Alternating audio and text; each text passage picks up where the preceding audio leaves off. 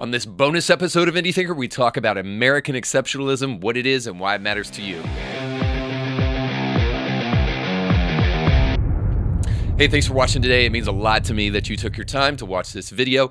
Don't forget to subscribe and share it with friends. And then also want to let you know before we jump into it that today our episode is sponsored by Element Funding and the Kevin Blair team. So if you're in the market to refinance a house or to purchase a home, you need to check these guys out. You can take advantage right now of historic low interest rates by going to kevinblairteam.com. Our latest episode of Indie Thinker is an Indie Thinker roundtable where I gather with three other men and we discuss kind of what's going on in Afghanistan. So I encourage you to check that episode out. It's really, really thoughtful, and I think it really will help you kind of wrap your mind around what's going on in Afghanistan. But in the process of the conversation, I talk about American exceptionalism, and I wanted to dig down a little bit deeper to talk about what exactly American exceptionalism is.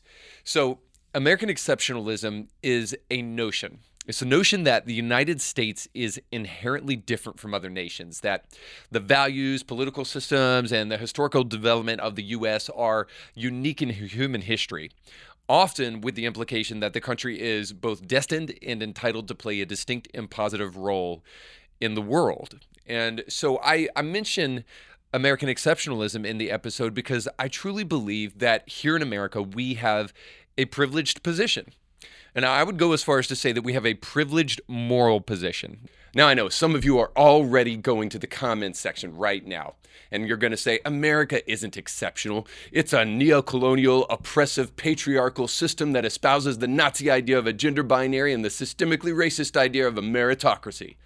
Just hold up for one second. See the iPhone in your hand, the Mac computer on your desk, and the freedom of speech that allows you every single day the ability to upload the most ridiculously inane TikTok videos that anybody has ever seen? At no point in your rambling, incoherent response were you even close to anything that could be considered a rational thought. All of that has been given to you by this great nation. And I know you've probably never been in the armed services and probably never had to fight for anything in your life. So it's hard for you to appreciate it, but it does not undermine the fact that America has and will continue to have a distinguished place in history. Doesn't mean that we're perfect. It doesn't mean that we do everything right. It's not a snobbish, elitist statement that I'm trying to make here. I'm trying to make an objective analysis about what has caused America to be unique and special on the world stage. If it has been, so are we unique? And if so, what makes us that way? Rather than tell you why, I want to show you why. Here's a quarter. On this quarter, on one side, it says, In God we trust. Now, before you jump to conclusions, no, I don't think we're special because we say we trust in God. There are many people who say they trust in God, and whether they do or not is sometimes suspect. And certainly there's other nations that claim to have Christian leaders and all of that stuff. But what I am saying is that we went one step further as a nation, and we didn't just say we trusted God, but we actually built our nation upon Christian principles. You might call it a Judeo Christian ethic, and it runs through so much of who we are as a nation. So, again, by example, I'll just show you two of our founding documents. All right. Just like this coin has two sides, there's two important founding documents in the United States. One of them is the Declaration of Independence, and the other one is the U.S. Constitution.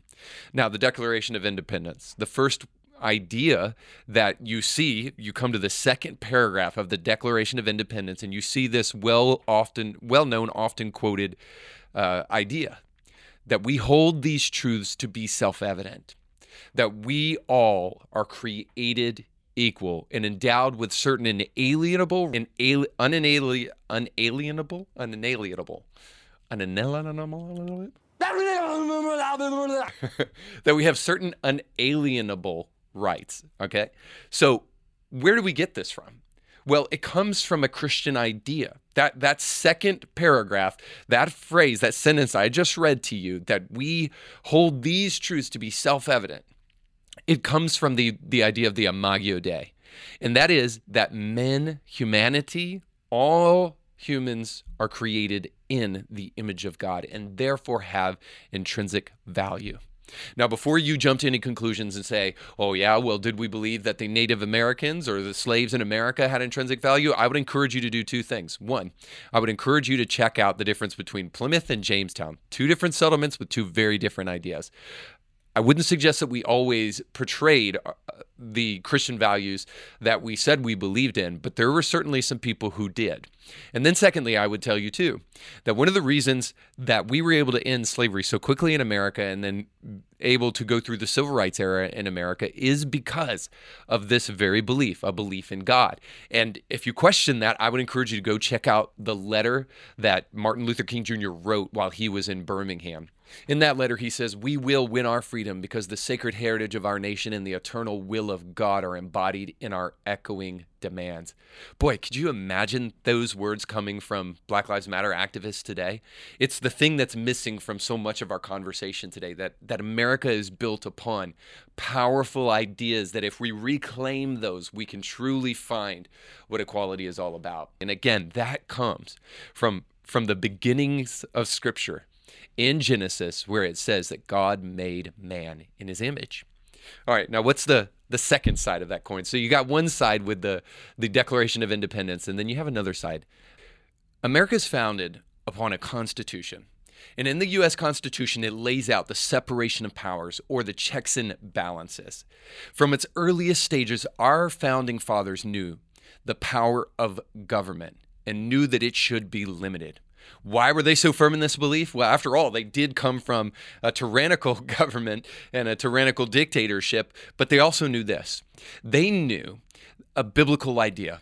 And that biblical idea is that even though we were made in God's image, that all of us are also flawed because of something called original sin. That each of us have good and bad within us all. So they knew that power would corrupt the human heart and that absolute power would corrupt it absolutely. Therefore, we need a government with limited powers, with checks and balances. So they developed a document. And, and I hope you understand how powerful this is in human history. When, when people have the opportunity to take power, they typically do. But not our founding fathers. They wanted a government with limited powers because they understood the sinful nature of humanity. They understood their own sinful nature because they understood Scripture and what Scripture says about it. So to be sure, there were other thinkers like Montesquieu before our founding fathers that that posited this idea, but they firmly knew deeply that that we needed limited government because all of us have the capacity to turn in to the thing that we that we hate the most. But this is the beauty of this nation. This is the beauty of in God we trust. That our nation was built upon those principles and much more. The Imago Dei and the idea of original sin. So what I'm saying is we are an exceptional nation. I know it. You may be watching the news now and maybe like me and just horrified with what's going on in Afghanistan or maybe any number of other things. And you may think to yourself, really, are we still a great nation? Well, we are because deeply embedded in who we are as a nation is biblical Christian ideas about God and why it matters to us. It may not always shine, but then again, neither do you or I. But we can do our part to shine by reminding ourselves of these powerful truths. I'd love to hear what you think about it, so don't forget to comment below and don't forget to subscribe and share this video with friends. Thanks for watching. You can catch brand new episodes of Indie Thinker with Reed Huberman every Monday and weekly bonus episodes to keep you thinking throughout the week. But you have to subscribe and click the bell to be notified when new episodes drop. If you enjoy this content, make sure to like this video and share it with friends.